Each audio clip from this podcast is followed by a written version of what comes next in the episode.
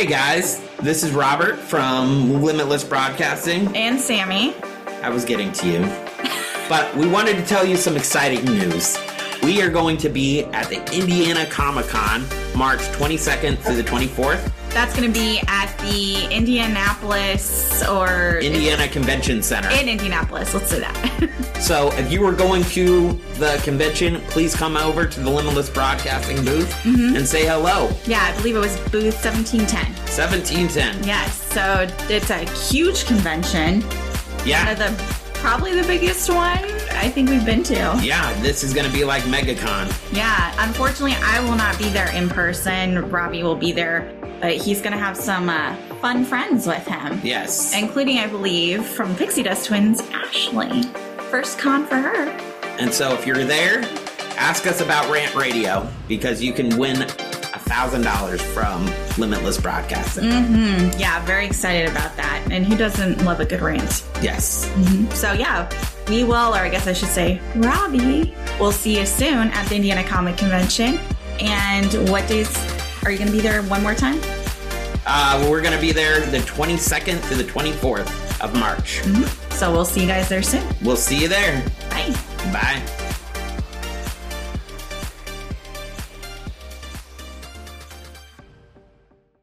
What's your favorite scary movie? What's the Boogeyman? You hang up on me again, I'll gut you like a fish, understand?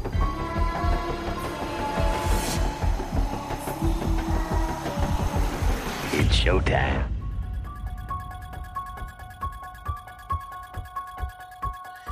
Hello, everybody, and welcome back to You Can't Kill the Boogeyman podcast. We are your hosts. I'm Robbie. And I'm Sammy. And today we are talking about Halloween 2018. Mm-hmm. Finally. Finally, after this long road. In the last trilogy. But for exciting news, we will have an episode dropping about Scream 6. Yes. Here soon. We saw it. We're going to go back and see it again because it was that good. Mm-hmm. So if you have not seen it, we definitely recommend it. Yes. I liked it probably about the same as the first one. Yeah. It definitely brings you back to the original Scream. And if you remember, we were not big fans of the requel. Scream 2022. I think it's funny that it was the requel and it was just Scream. And now we're like, just kidding. Now we're calling it Scream 6 for the new one. So they kind of are still doing that idea, but kind of got away from that idea, you know? So I think they understood they fucked up on the first one when the requel and they're going back and they're trying to fix it. Mm-hmm. I mean, we'll get into this later, but there's a lot of saving graces in that movie. But if you haven't seen it, definitely go out and see it. Yes. We're going to see it again soon. Yes. And then we'll be dropping an episode. Mm-hmm. We'll also be interviewing Nancy Ritter. Okay, yeah. Mm-hmm. Pretty soon. I'm locking down dates with her. Mm-hmm. We're going to interview her, and then we're going to get both of them back on. Lenora and her. Mm-hmm. So we're going to interview them together. Leonora. She's a hard name. I'm not going to lie. But, and then we're trying to get into like Nev Campbell and all of that. I've been reaching out to their PR people, but they actually want really real money. Yeah. To do interviews and things like that. Yeah. So, yeah. We're trying. Mm-hmm. We're trying. All right. I've reached out to some people from the Halloween franchises as well to try to get them to do interviews, but we're still small, and so they don't really care about us. But exactly. I'm trying. I'm begging and pleading. Mm-hmm. So you never know. You have to ask, right? Yep. Mm-hmm. So now, Halloween 2018. Yes. So technically, it's just Halloween because this is like a requel, reboots of the franchise, but everyone calls it Halloween 2018, so we're not confused. So there's Halloween 1978, and then there's Halloween 2018. So I want to say, in the beginning, if you don't know all the marketing behind the movie and you just watch it, it's very confusing with Lori. Like where she fits into the photo and the picture and so everything like that. Essentially, because all of the movies, right, when they done like their rebooting of Michael Myers, have went back to one of the first movies. Most of them have said, okay, Halloween 1 from 1978, Halloween 2, those count, and then we're moving on from there. Right. Usually, right? That's how they reboot. This one actually said, okay, Halloween 1, yes. Halloween 2, no. That is not a thing. We are starting from Halloween 1 happened, the babysitter murders occurred, and Michael got caught. And then Laurie obviously survived, escaped. And now we are 40 years later down the line where she's still obsessed with Michael. So basically what they're saying, they got caught in episode 1, yes, or movie 1. Yes. That's why he's in the insane asylum. Mm-hmm. Yeah. So that's why he got locked up again, because they did catch him. Right. So it is a bit different. And like you were saying, I feel confusing. Like, I was kind of saying this when we were rewatching it. I feel like if you're a big fan of the franchise, of Michael Myers, of the Halloween franchise, then you were kind of paying attention. How are they marketing this? What are they saying? They're saying they're doing like a reboot, that Laurie is, hasn't, the whole Halloween 2 with the hospital thing never happened. Laurie's just out there still worried about Michael, prepared to meet Michael, that whole thing. If you're like a casual, like, it's a slasher movie, let's go out, it's a popcorn flick, let's go see it. I don't know if you really care so much about the storyline. Like, you probably are really just there to see Michael kill some people, which he does. So you get your fix there. And if you're a little lost on the storyline, you're probably like, it's one and done to you, not a big deal. I think the big nerds, hardcore fans knew what was going into this. True. I kind of was thinking of it like, this is not in the same realm at all. But when we were recently talking about like Harry Potter, so follow me, okay, we were talking about with Dan on the Pixie Dust Twins, because we're gonna be doing a whole summer of it, so it's been a hot topic with me, Ashley, and Dan. Okay, if you read the books, then you went to the movies, Dan said like they made the movies, the Harry Potter movies, for the fans of the book, because there are certain storylines in Harry Potter that you probably wouldn't understand or follow as well if you didn't read the book. Okay. So I kind of think of it like this way. If you kind of know the history of Michael Myers and what's happened, and you follow the marketing and what's leading into this movie and what they're saying about it, you're good. Like, you're like, I get it. I understand what we're about to walk into. I'm going to be able to follow this. And I understand that, but yeah. I'm kind of taking a different approach to it. I'm standing like, if you're just walking in off the street, right, I agree. And you're like, what's going on in this movie? That's the approach I'm looking at. Mm-hmm.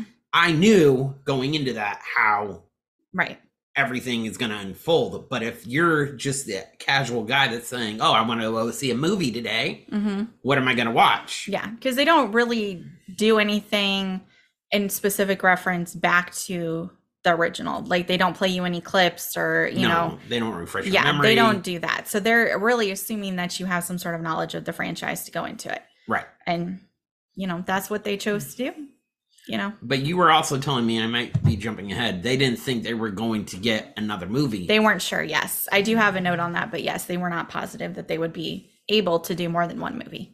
Okay. Yeah. So, all right, let's jump into it. Okay, so got some fun taglines for you. First one, face your fate.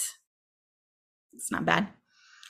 40 years later, evil returns home. So kind of setting the timeline a little bit there. Right. Yeah. You don't believe in the boogeyman? You should. And that's actually a line from Laurie that they threw in there as a tagline. Yeah. And last one, trick or treat. So. What do you think about that one? I mean, it reminds me of Resurrection. Trick or treat, motherfucker. I mean, yeah, it's a little vague, but it is accurate because, again, we are back on Halloween night. So in the movie, they have a lot of callbacks to other. I have those all listed too. Yes. Other movies in the franchise. Yes, I have a big long list of them that we're gonna go through. All right, so quick summary. It's been 40 years since Laurie Strode survived a vicious attack from crazed killer Michael Myers on Halloween night. Locked up in an institution, Myers manages to escape when his bus transfer goes horribly wrong. Laurie now faces a terrifying showdown when the masked madman returns to Haddonville. But this time she's ready for him. Dun, dun, dun. This one is rated R for brief drug use, bloody images. Imagine that. Imagine that. Horror, violence, language, nudity. Genre, again, holiday, horror, mystery, and thriller. Again, I don't know about the mystery part, but maybe that seems to be one giant category is mystery and thriller that they keep throwing on this, but I don't know. Thriller? Yes. Mystery? Not so much. No. Although I guess maybe there was a bit of a mystery in how he actually escaped. So I don't know. Maybe you could say that. So our director on this one is David Gordon Green. Producers, we have 18. 18 producers. When you first told me that, that blew my mind. Yeah, a bit longer than we have ever had for any of these movies. So we have Malik Akkad, he's a producer. Laura Altman, she is an associate producer. Bill Black, producer. Jason Blum, producer. From Blumhouse Pictures. Yeah, I was going to say, if you recognize that name, Blumhouse Pictures. John Carpenter, executive producer. He is back. Back, ladies and gentlemen, John Carpenter, officially. He is not listed on here as I created the characters and get a credit for writing. He is an actual executive producer. I think he came back because he liked the story so well. Yes, they talked to him about it and he was invited, and I'm glad he accepted. Scott Clackham is an associate producer. Jamie Lee Curtis, executive producer. Get that money. Good for you. Good for you, Jamie Lee Curtis. Zane Devine, executive producer. Ryan Freeman, executive producer. Sean Gowrie, co-producer. David Gordon Green, executive producer. Again, get that money, not just as a director. Good job. Danny McBride, executive producer. Rick Osko, co-producer. Cooper Samuelson, executive producer. David Thwaites, executive producer. Ryan Turek, co-producer. Jeanette Volturno, executive producer. Attila Salih Yusser, co-producer. So we got to congratulate Jamie Lee Curtis for winning an Oscar. Yes, that just happened. Yeah. Yes, for Everything, Everywhere, All at Once. I hope I got that right. That title's so congratulations to her. Yes, and she had this great video that I reposted on our Instagram if you haven't checked it out. And basically, like at the SAG Awards, so this is not the Oscars, but it's award season, yeah. Right? So at the SAG Awards, they do this great thing because it's put on by the actors.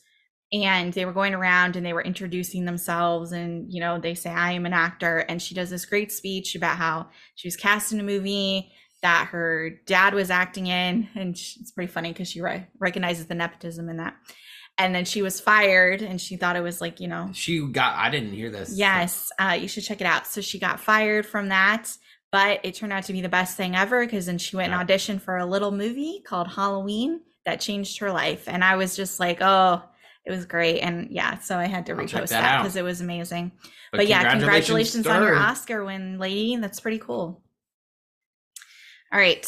Writers on this one. We got John Carpenter, again, gets credit based on characters created by. Same thing for the late Deborah Hill. Jeff Fradley wrote The Thing. Danny McBride also wrote The Thing. And David Gordon Green, also a writer. So he was heavily involved in it, which is super cool. Cinematographer, we have Michael Simmons, who actually becomes the DP in the next two films. Because I looked ahead to see and I was like, this is the same cinematographer for all the movies, but DP is a promotion, right? Director of photography. Yeah. Yeah. So he got a promotion for the next two. Yep.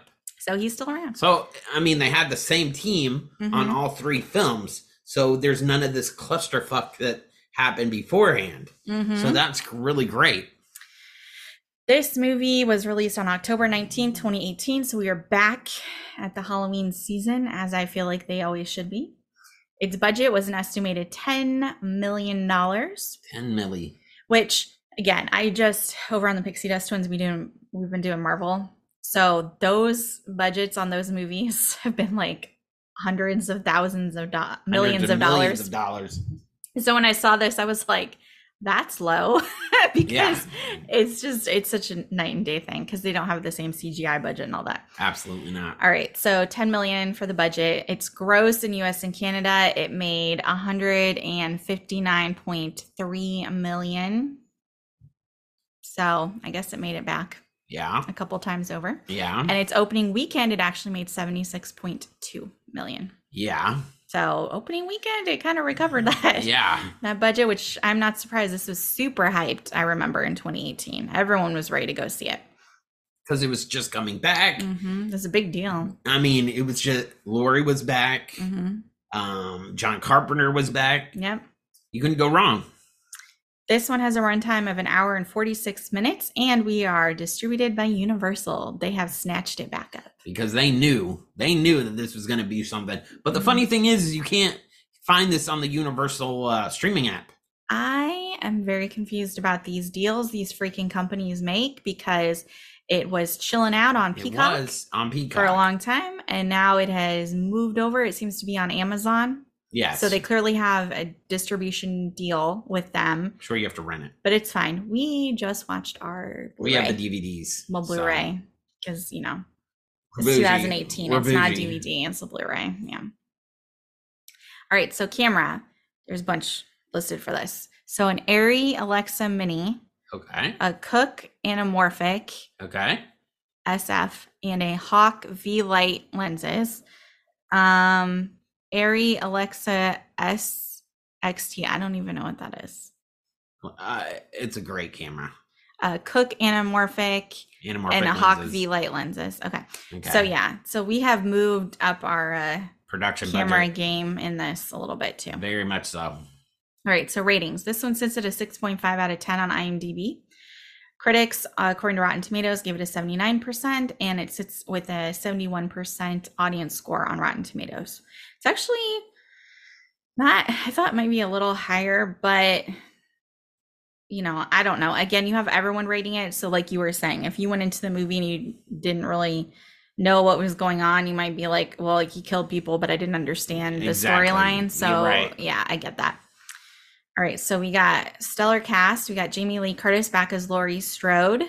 Judy Greer is Karen Nelson, who is Jamie Lee Curtis, aka Laurie's estranged daughter. Sophia Miller does appear as a young Karen at one point, just very briefly in the film. Andy Matichuk as Allison Nelson, who is Karen's daughter and Laurie's granddaughter. James Jude Courtney is our Michael Myers, aka The Shape.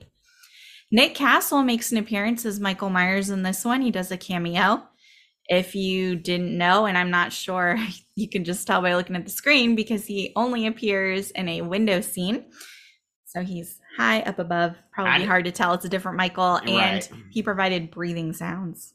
I'm sure he got paid very well to do the breathing sounds. You don't invite him back and then not him pay him well. I'm just saying. Let's see. We have Haluk Bill. I'm sorry, I totally butchered that, as Dr. Sartain. That's Michael's psychiatrist, and he was a former student of Dr. Loomis, so he's the one kind of in charge of Michael.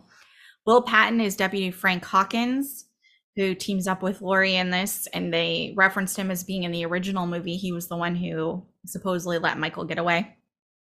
That's right. Yes, they made a big deal out of that. Ryan Reese is Dana Haynes, who's one of the podcasters at the beginning. And Jefferson Hall is Aaron Corey, who's the other podcaster. So they're the couple that are doing the podcast. Toby Huss is Ray Nelson, who's Karen's husband and Allison's father. Rest in peace. And that's a foreshadow of things to come. You did not make it very long. And well, you made it a while in the movie, but not in the franchise. Virginia Gardner is Vicky, Allison's best friend. Dylan Arnold is Cameron, Allison's stupid boyfriend and son of Lonnie. And Miles Robbins is Dave, Vicky's boyfriend. And then Loomis is voiced by Colin Mahan.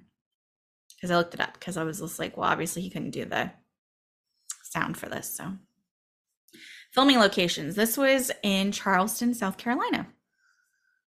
Okay. So, yeah. They filmed at the Magnolia Cemetery Trust. That was featured as the Haddonfield Cemetery. The Military Magnet Academy was Smith's Grove Sanitarium, where Michael was being held in the courtyard. Okay. That was a very cool looking place, by the way. Yeah, very much so. Yeah. Danny Jones Complex Armory was used as Haddonfield High School.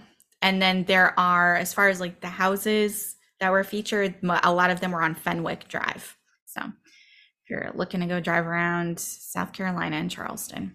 It's funny how they can shoot in Utah and then be in Carolina and all kind of make it all match together. Yeah, just pop all over the place. All right, you want some filming facts? Yep.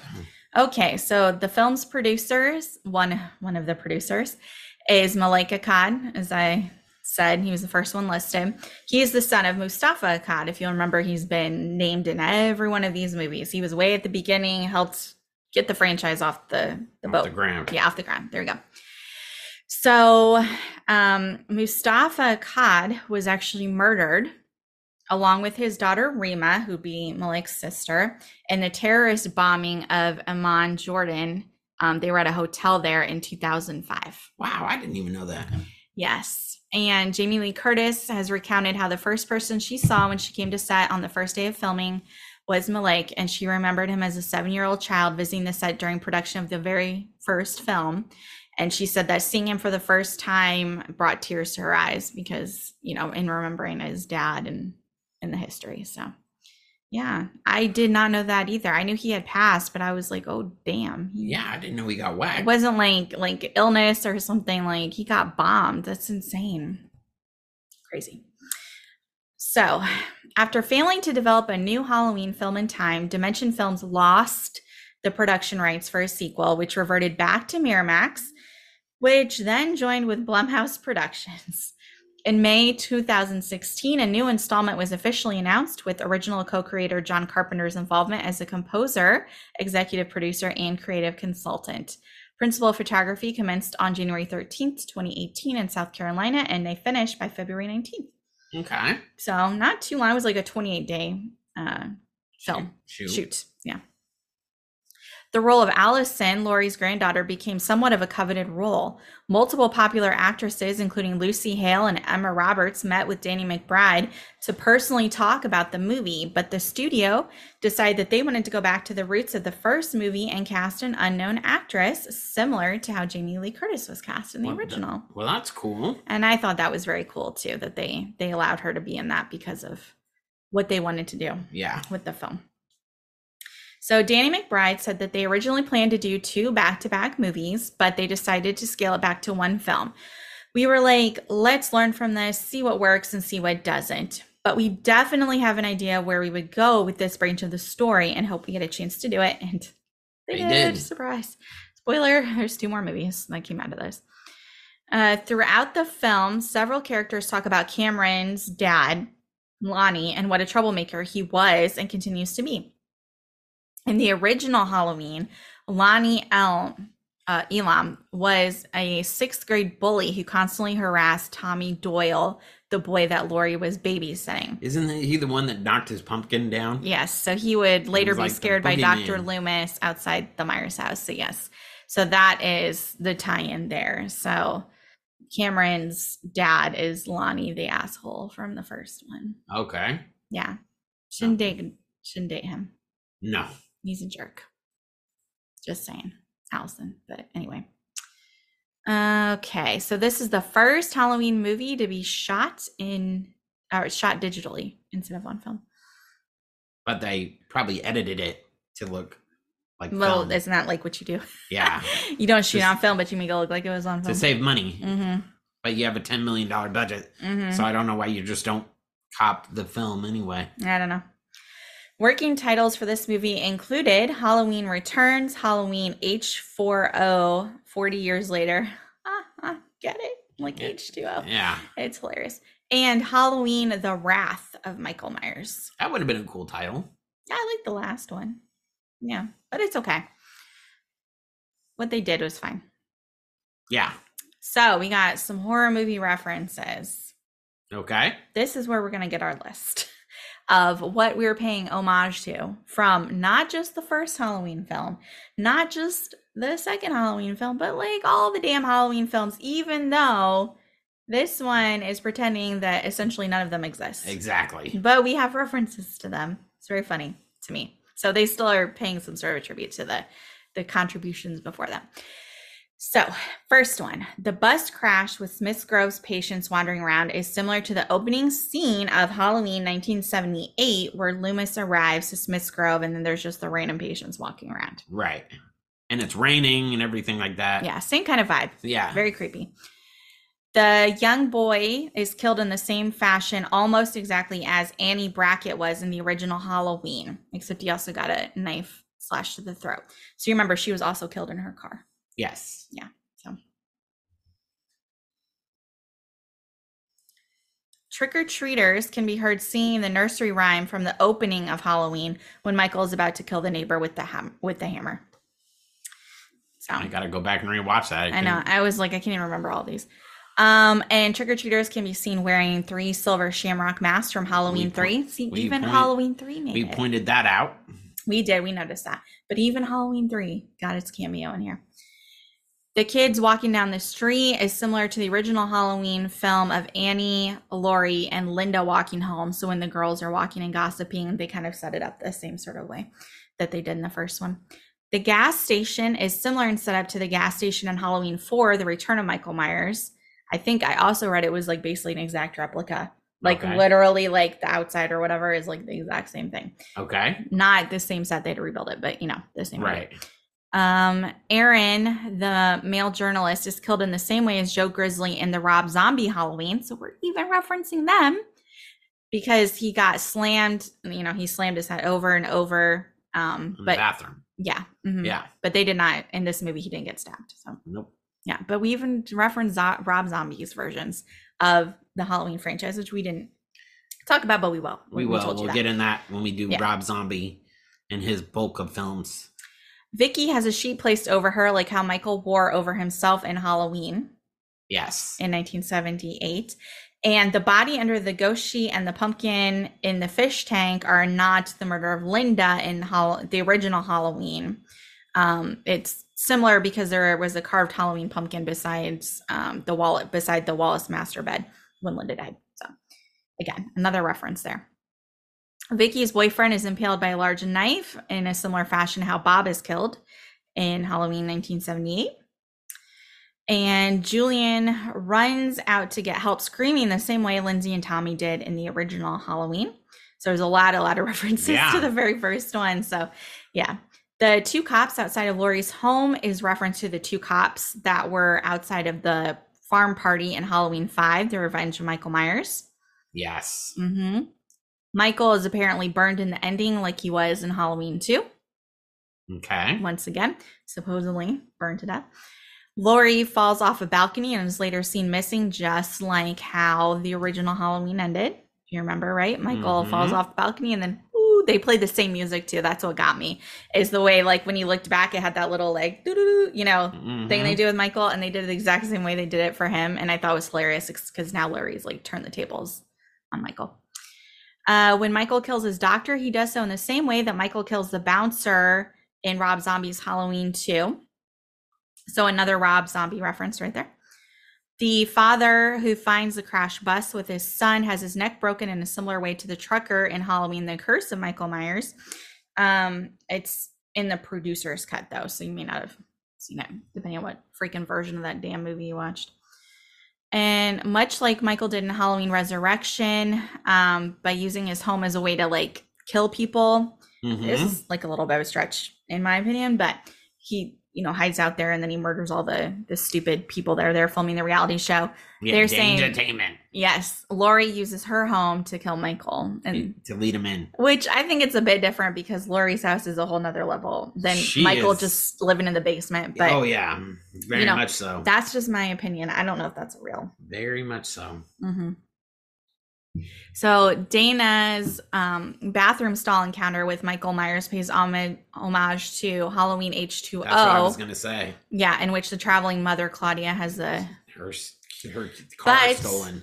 Luckily, that mother from H2O didn't get it. Yeah, she got to survive. Dana, not so much. Not so much. Sorry, didn't work out for you. When Michael kills the woman with the hammer, she's wearing her hair in curlers and a red bathrobe, and there's a cutting board with him and the big chef's knife on it. And this is a nod to the scene in Halloween 2 where Michael steals the kitchen knife from Mrs. Elrod, who's also in curlers and a bathrobe, while she's cutting up the ham on a cutting board. I got that one. I was like, oh, this is like the Halloween 2 reference. So, yeah, hopefully that's all of them. I don't know, but... yeah, the list could go on and on, but that's a big chunk of them. It was a lot. Whew. Okay, so other horror references. In the bedroom with the little boy that's being babysat. Mm-hmm. I don't know if you noticed this, but he has a rotating lamp that features a clown with a knife, which is kind of an allusion back to Michael as a child. Which, why the fuck do you buy a kid? Do you actually see the clown? Yes, I looked when we were watching it. I didn't notice that. I looked because I was like, that can't be a real thing. And there's like literally like a little outline of like a clown looking dude with a knife. Why would you buy that for your kid? Okay. To be fair, I did think about this, and I was like, why would you do that? And then I was like, we would probably do that. So I mean, maybe we're those people. We probably would be. So then I was like I guess I shouldn't judge because we would be those people that would buy that. We absolutely would. So let's continue. Let's just stop discussing this. Okay. On the TV, a newscaster can be heard describing the events of the original film as the Babysitter Murders, which is the title that John Carpenter originally wanted for Halloween 1978. But, you know, then they changed it and updated it. So studio. Yeah. Mm-hmm. The date that the film was released in the UK and USA is the day that Michael Myers was born, October 19th. So there you go. Happy birthday, Michael. Happy birthday. Everybody wants you to die, you stupid fuck. But, you know, happy birthday anyway. A radio call coming over the police band mentions a disturbance at 707 Meridian, which is a tribute to the real life original address of the Myers house in Halloween 1978. Before it was moved a few blocks down. So there you go. That's something I didn't know that did not know, but very cool little trivia that they stuck in there. Two kids bump into Michael before he grabs a hammer from the garage. One kid is shouldering a toy boombox, and it's a tribute to a scene in Halloween 2 where Michael, who was played by Dick Warlock in that movie, is bumped into by Dick Warlock's real life son, Lance, carrying a boombox. Really? I didn't know that. Yeah. And I was like, oh, that's kind of cute. So they did like a little callback to that. The dollhouse at Laurie Strode's house is similar to the house that Michael Myers grew up in. So if you look at the dollhouse, it looks similar to the Myers house. Okay. I think it's like blue. I think if I remember right. So like the color is different, but the shape and stuff, it does very much look like the Michael Myers house. Either. Yeah. Illustrations of Dr. Samuel Loomis appear amongst Aaron's collected files on Michael Myers, which makes sense and a good way to honor our late, great Donald Pleasance. Loomis, yes. Mm-hmm. When Laurie takes the phone from her daughter Karen to leave a voicemail for her granddaughter, she says the iconic "do as I say" line that she has said more than once in a couple of these movies, but especially memorable in the first one. Right. Do as I say. Still giving the bossy orders, you know, after all these years. Yep. Many things that Michael did in Halloween 1978, Laurie actually does in the 2018 version. So as we said, Michael shot off a balcony in the original, but then he disappears. In the new version, Laurie is thrown off a balcony. And when he goes back to check, she has disappeared. She's gone. In the original, Michael found Laurie hiding inside of a closet. In the new version, Laurie actually thinks he's hiding inside of the closet. He's not, but the closet looks basically the same. It's that white, like slats. Yeah, it's like the same vibe. And Laurie also appears from the shadows behind Michael in the newer version, just as Michael did to her in the original. Also, she stands outside of the school looking from across the street. Yep. Just like Michael did to her. I love that scene because like with the granddaughter sitting there and she looks out and it's the same freaking idea. Yep. And they've done this again because they did it in like H2O as well. But but it's something so like iconic, and I don't know. I love the twist on it. Expect that in Halloween movies. But I love the twist where she looks out and you're like, it's gonna be Michael, and it's her. Not. It's her grandmother. Mm-hmm. So I thought that was clever. I liked that. Let's see. So when Allison walks down the street with her friends, Dave claims to have heard that Laurie Strode was Michael Myers' younger sister, but Vicky says it was made up by some people to make themselves feel better. And I have that exact quote, I believe, later. But yeah, I thought that was a way to like acknowledge it, but say like, we're not doing that. Right. Okay. This is not a thing in this universe. Sorry, guys. Okay. We're not doing this. In the scene, this is what we were just talking about, in the scene where Allison is in class, she's sitting in the far right corner, exactly where her grandmother, Laurie, was sitting in Halloween 1978. Both scenes have the same lesson. It's on Frankel's Fates. And the teacher is actually played by PJ Souls, who played Linda in the 1978 film. Okay. And then, as we just said, Laurie is across the road, where in the first one, it was Michael. So yeah, I thought that was very cool. All right. So you want some killer facts now? Yep. Let's hear it. Okay. So as with the original Halloween 1978, Michael Myers is listed in the credits not as Michael, but as the Shape, which I think they should always do. Yeah, absolutely. I mean, just go back to what you did for the first one, right? If it's not broken, don't fix it, right? This is the first film in the series to use multiple masks with slightly varied cracks, wrinkles, hairstyle, etc. Many people thought the original film used different masks, and while there were three, each of them was basically exactly the same. They weren't any different. So for this one, they had a hero mask that James Jude Courtney wore a lot. Another was a stunt mask that got screen use by Nick. So when he made his cameo, and also was kind of a standby for various, obviously, stunt shots and whatnot. And then a third one was like set dressing. So it's like when the doctor takes it out of the bag at the beginning, and, you know, when they're like waving it around at Michael, which I would not do if I was that close to him. But, you know, it was just like an extra one. So it wasn't really worn, is essentially what I gathered from that. It was just kind of set dressing. And actor James Jude Courtney, who plays the Shape, consulted with real life killers on how to kill people so that he would be more believable. Really? That's kind of funny. And I was like, okay, dude, that's pretty cool. You go above and beyond for your role, right? In his own words, he said, Michael has been locked up for 40 years, so he's had a long time to think about killing, but obviously he's still efficient and driven, so I wanted to make sure people saw that in my performance. There's a stealth efficiency to the way an actual trained killer works. Movies tend to dilute that quality with dramatic pauses and dialogue, which a true predator wouldn't waste time doing. That efficiency is what I took to the part of Michael Myers. I agree with that. And I think that's very cool. And I do enjoy James's portrayal of Michael. I think he did a good job. His, let's see. So Nick Castle, as we said, he makes a cameo in this movie. So his cameo in this film makes the then 70-year-old Nick Castle the oldest actor to play Michael Myers. I can understand why he only looked out the window as the Shape. Yeah, I mean, yeah. He's getting kind of old to do. A little older to be doing all the nonsense that is required from Michael. He is also the third actor to play him more than once, behind the late, great George P. Wilbur, who played him in Halloween 4, and Halloween, The Curse of Michael Myers, and then Tyler Main, who was in Rob Zombie's Halloween 2007 and Halloween 2. Okay. So, yeah, there you go. So that's very cool. And this is the first Halloween film to feature an adult Michael Myers murdering an actual child. And you said when you're watching it, because, you know, it's been a minute since you watched it, you're like, does he kill him? And I was like, yeah, he does. Yep. And this is the first time. So, yeah, getting a little more brutal. Yeah. But it's good. Good. Makes a good movie. Absolutely. Okay. So we have 18 deaths. Okay. In this movie. 18. So we got a police officer, number one. You know, he's dead. Like, yeah. We found him. He's dead. From the bus. Yeah. Kevin had his neck broken against a car window. Police officer number two. Again, we found him dead. Kevin's dad had his neck broken. Pretty brutal looking, the way that he twisted him and stuff. It was pretty gross. The gas station clerk had his jaw ripped open. Okay, this is from Dead Meat Wiki. I always have to give them credit when we're doing this because some of their descriptions. So I'm going to read exactly what Dead Meat Wiki said. Gas station clerk, jaw ripped open like a motherfucker. Like a motherfucker.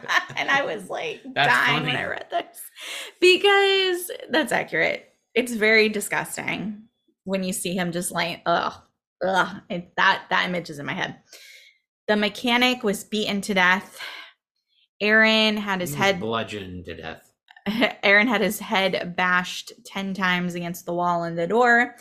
I think it's great that they counted 10 times. Dana had her neck broken. Gina was beaten to death with a hammer. She was bludgeoned to death. You like that word, bludgeon? I think it's pops. Beaten to death. Bludgeoned to death. Okay. Andrea was stabbed through the back of the neck. Vicky was stabbed 2 times with a knife. Dave was found pinned to the wall with a knife. Yes. Like we said, like Bob back in the day.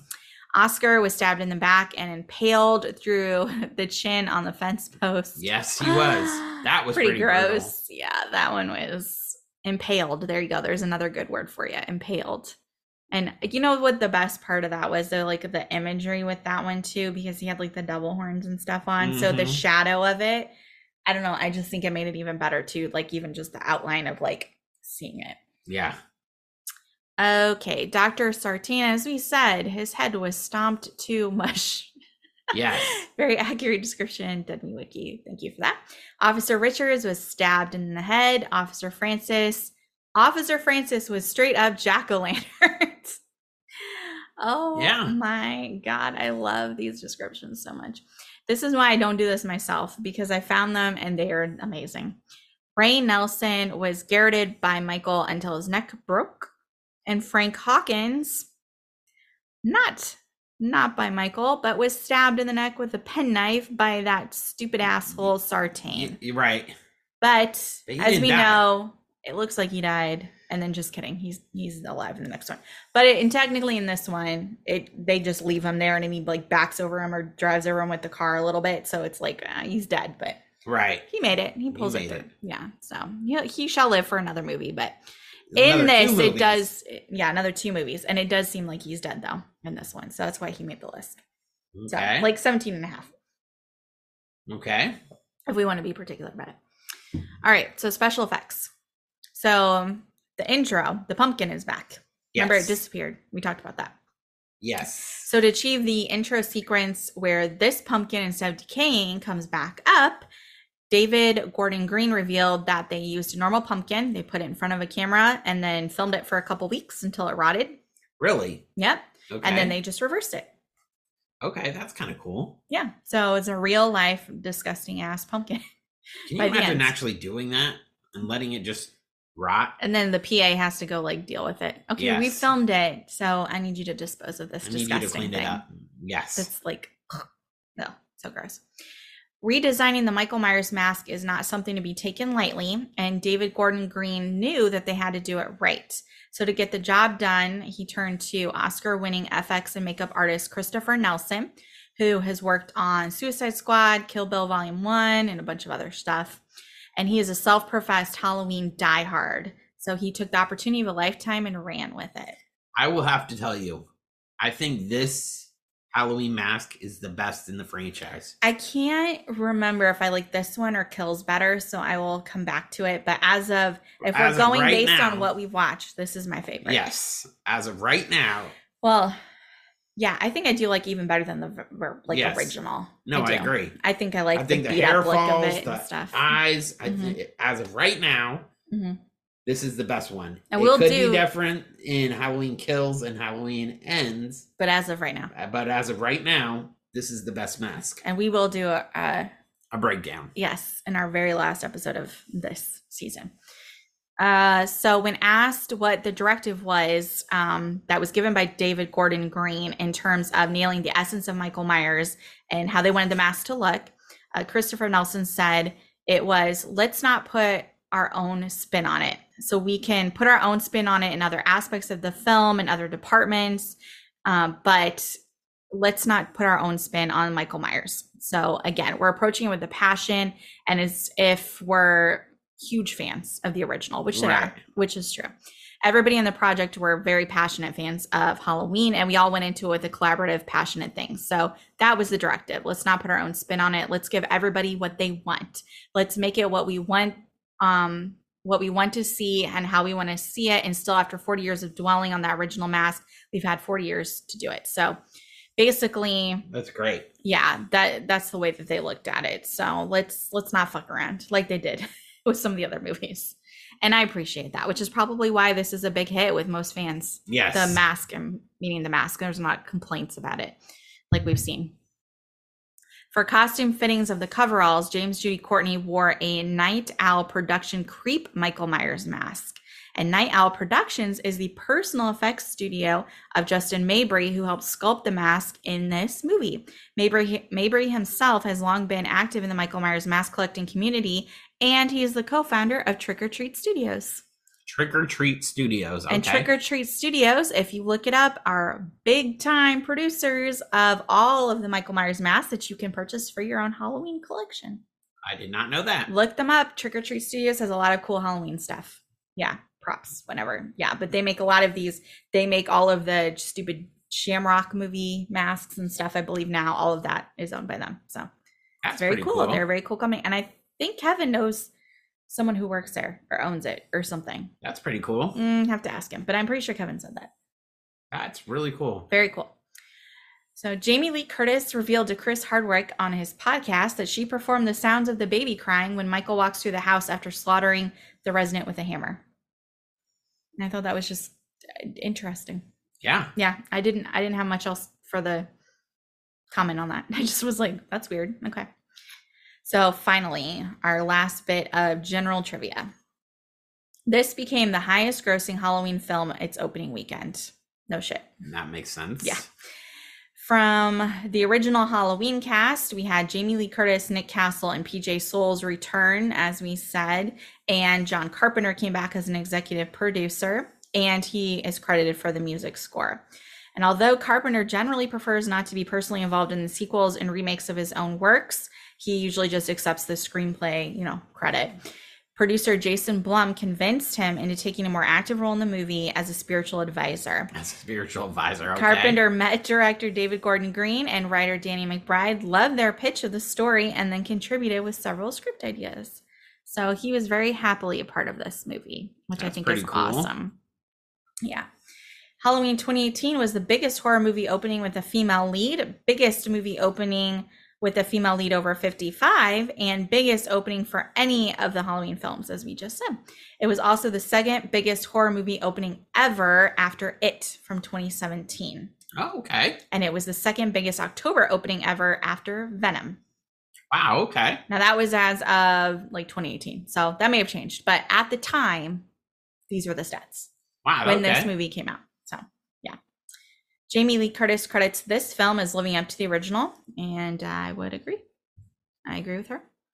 While the film ignores all previous sequels and reboots, it pays homage to all of the Halloween films, and that was intended by co-writer Danny McBride. So, I don't know if he was the sole reason that got in there, but they specifically mentioned him, so he may push to sneak some of that stuff in there. I think it makes the script better and the movie better. I like those. Everyone loves nods to stuff. Yeah. Honestly, whether it's other horror movies or whether it's your past horror movies. And they did a lot of Michael Myers references. We weren't really Scream loves to go outside of itself and reference all the general Halloween movies, but or horror movies. But this one went back to all of the collection of Halloween stuff that it could get into. Yeah. So Jamie Lee Curtis, as we said, returns to this film, which means she has portrayed Laurie in 5 films, now it's more, but as of this. So 7 films. So she was in Halloween 78, Halloween 2, Halloween H2O, Halloween Resurrection. So that's 4, and then this one was 5, and then the last 2 that we know she's in, 7. She was also the voice, if you remember, of Santa Maria, the curfew announcer, and telephone operator in Halloween 3, but she was uncredited. So technically, I'm sure she got paid for it, even though she was uncredited. I'm sure she got paid for it. But technically, she was in 8 movies. So there you go. The music is composed, as we said, by John Carpenter and his son Cody and his godson Daniel Davies. And the trio had previously collaborated on John Carpenter's Lost Themes and Lost Themes 2 albums. That's cool. It was cute, a little family affair. A lot of nepotism in Hollywood. It is, as we've said. This is distributed, again, as we said, by Universal Pictures, which is their first involvement with Halloween since Halloween 2 and Halloween 3, when they said, get the fuck out of here. You're not doing a good job. I don't want to be part of this anymore. Now they welcome it with open arms. And they're like, yes, please, please come. Producer Jason Blum and his distributing company, Blumhouse, this is their first major horror icon film. They do a lot of horror films, but they don't always deal with the icons. Right. So now they do. Now they have an exclusive deal. They got that money. This is the first, as we said, Halloween film to be released in October since Halloween 5, which, much better decision. You're right. Trick or Treat Studios obtained the official costume licensing rights for this film. So, as I said, there you go. And all of the police vehicles have the sign of Warren County. Warren County is where Western Kentucky University is located. And this is where John Carpenter went to college. Okay. It's a little nod in. I wonder if he liked being back in town to film it. I doubt he was actually on set. Well, this was filmed in North Carolina. The homage is to Kentucky. Right, so right. Different. No, I got you. Yeah. Different places. Okay. So we got some quotes. So first one, Lori, happy Halloween, Michael. And then I think she stabs him, if I remember. Does she? Is that right before she stabs him? I feel like she says happy Halloween, Michael, and bah! Yeah. Yeah. So either way, I like the line. So Lori says, I always knew he'd come back. In this town, Michael Myers is a myth. He's the boogeyman, a ghost story to scare kids. But this boogeyman is real. An evil like this never stops. It just grows older, darker, more determined. 40 years ago, he came to my home to kill. He killed my friends, and now he's back to finish what he started with me, the one person who's ready to stop him.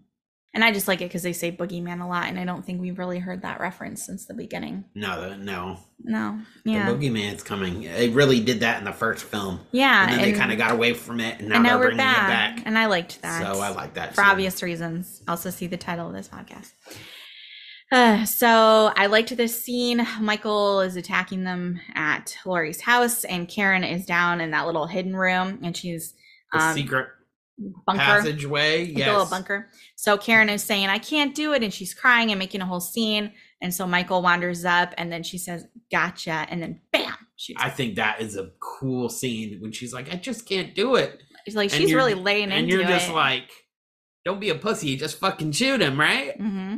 And she pops him. She's just messing with them. Yeah. She's Lori's daughter after all. Lori, when she's being interviewed by the podcasters, she says to Aaron, you don't believe in the boogeyman? And Aaron says, I believe in Michael Myers, a deranged serial killer, but the boogeyman, no. And Lori says, well, you should. As we said, it was in the taglines at the beginning.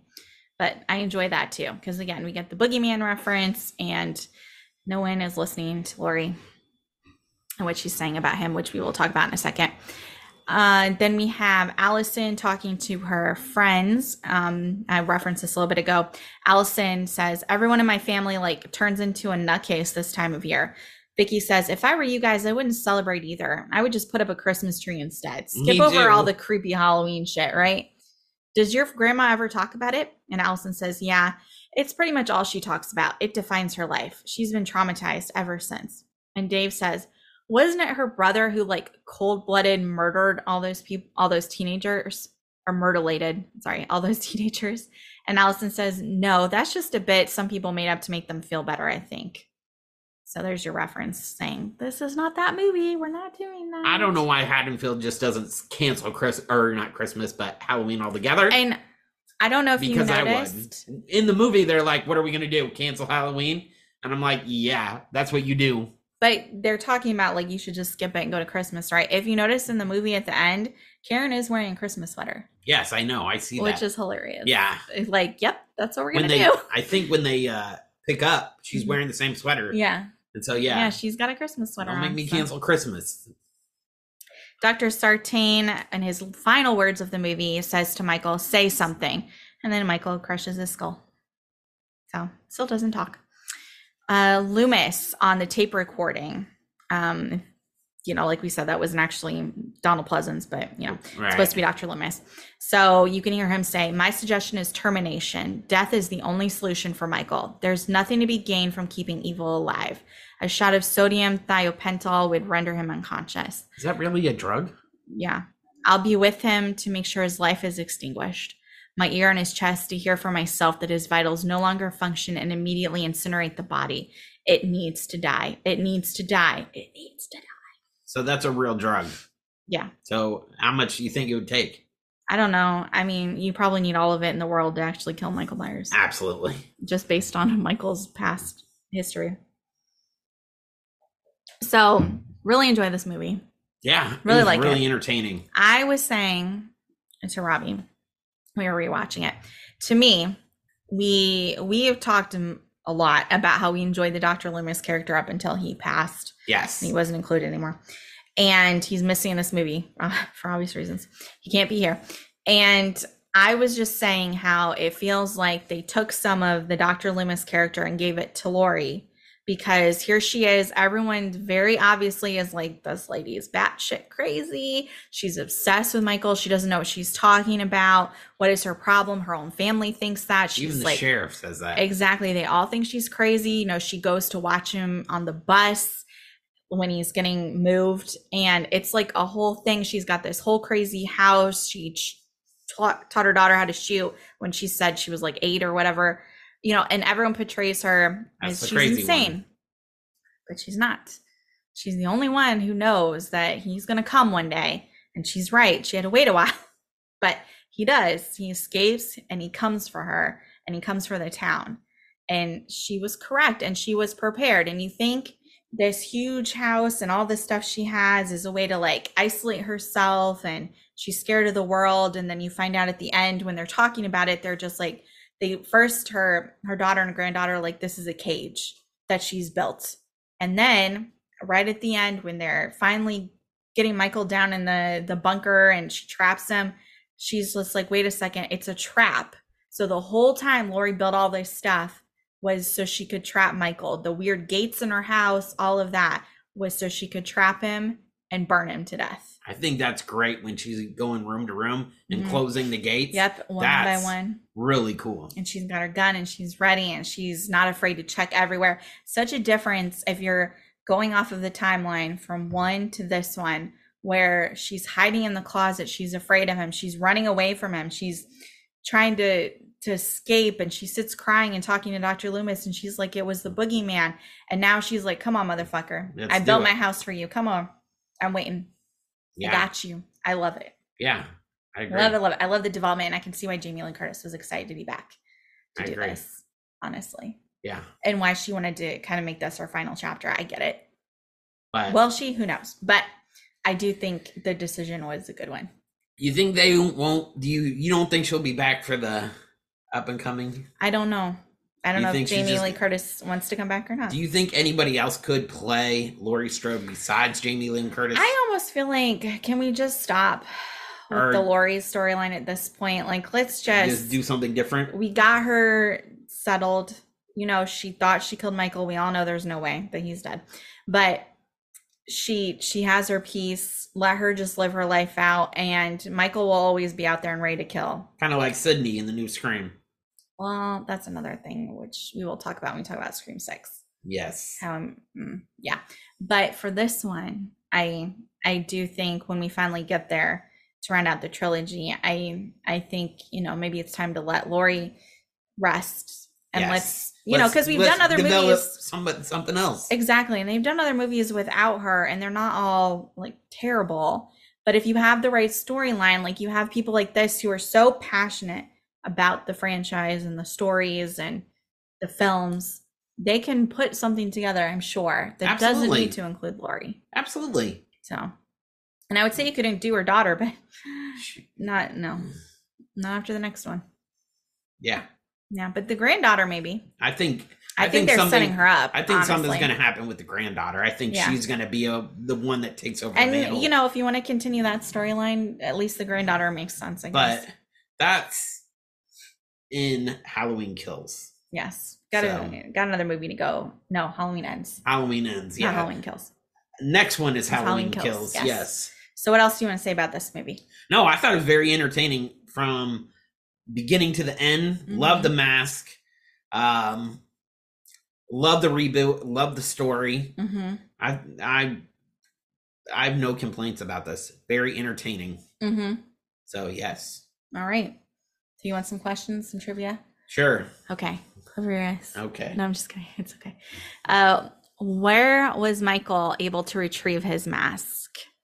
From the reporter's car, or the podcaster's car. Yes. So the day after he escaped, he came across a service station. He killed all those people. Right. A whole list of people. And then he goes and gets his mask because they had it when they did the interview. Well, they didn't do an interview. They attempted to do an interview. They tried to get a reaction out of them. Yeah, and guess what? Nothing happened. So, yeah. We kind of said this, though. Where was the bunker located in Laurie's house? Under the basement, but it's under the kitchen. The kitchen cupboard in the middle. It just turns out. It's a secret passageway. Super cool. Oh my god. Cool, yeah. Lori is smart, very smart lady. And according to Lori and, oh, I already said that. I ruined all these. According to Lori and Karen, Lori's house was never meant to be a cage. It was built to be what? A stove or a trap. Yes. Yeah. Mm-hmm. A bomb. Which, first of all, we are rewatching this. And, you know, they get Michael down there and they're just like, ah, motherfucker, we're going to burn you to death, right? Mm-hmm. And the fire starts. He doesn't seem worried at all. He doesn't. What I love about Michael is that he never reacts to anything. He's just very calm, Michael just collected. Stands there. He's like, all right, motherfucker, I'll get out of this one. Yeah, he's like, all right, I'm not worried. I'm still going to get you. But what killed me on this was you have Lori, her daughter, granddaughter, standing there, right? Mm-hmm. And they're all just like, oh.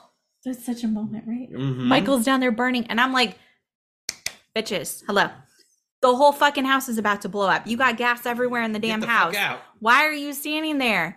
So and they're standing there and they're standing there. And I'm like, get out of the fucking house. Go do this across the way. Like, get out. Drive away. They want to see him burn. I get it. That's the thing. But I'm panicking because I'm like watching. Then they start showing how the flames are starting to go around the house. And I'm like, yeah, it's time to go because it has the gas. It's time to go. Yeah. It makes it more dramatic in the movie. It does, and I really enjoyed that scene too, where they showed her house burning down, like all the flames, like including the little dollhouse that looked like Michael's house, and you know, like how the flames come up and everything, and the way they did that scene, I thought was very cool too, and just showing like that ending because it's kind of like how they've done, like in the first Michael Myers, where like they just did like shots, like still shots around like the darkness and all of that, and now you're doing it with the fire. Yes, it was like very reminiscent of that and very cool. Yeah, I agree. I liked the shots they did in this. There was that one where before Michael went in the house, who was on the phone? It was just some house that they were passing, and he looks in the window. Yes, and you see his reflection. But all you see is the reflection. Very cool. I really liked that. And they did their classic things too, like when that dumb kid that tried to kiss Allison, when he was just laying on the ground being pathetic, and then Michael like slowly appears in the back frame. Like that's the shit that people like to see. Right. Like you were saying. Like then you're like, hell yeah, there he is. I knew he'd pop up soon. Yeah, you know, right. Yeah, so it's stuff like that. They kept some of the original classic Michael moves, but also switched it up a little bit, and I really liked that. I thought it was very cool. Yep. So yeah, great movie. Well, guys, let us know what you think of this movie. Do you like it? Do you like it? Let us know in the comments below. Thank you for tuning in. Please like, subscribe, leave a comment. Yes. Please share our content. Really does help out the podcast, the station, the channel, whatever you want to say. And please like and subscribe to the Pixie Dust Twins. And we are moving into... No, we are still in March. Okay, so we are still talking about Marvel. I'm sorry, we're always ahead on recording. So I'm trying to remember. So we are still in the midst of our Marvel March. So we just released an episode. It's very long, so buckle up. We're talking about all of the 2022 Marvel projects that were on Disney Plus. Okay. It's a long episode, but it's a lot of fun. I think it's a good episode. And once March wraps up, we'll be moving into Star Wars. So, all right.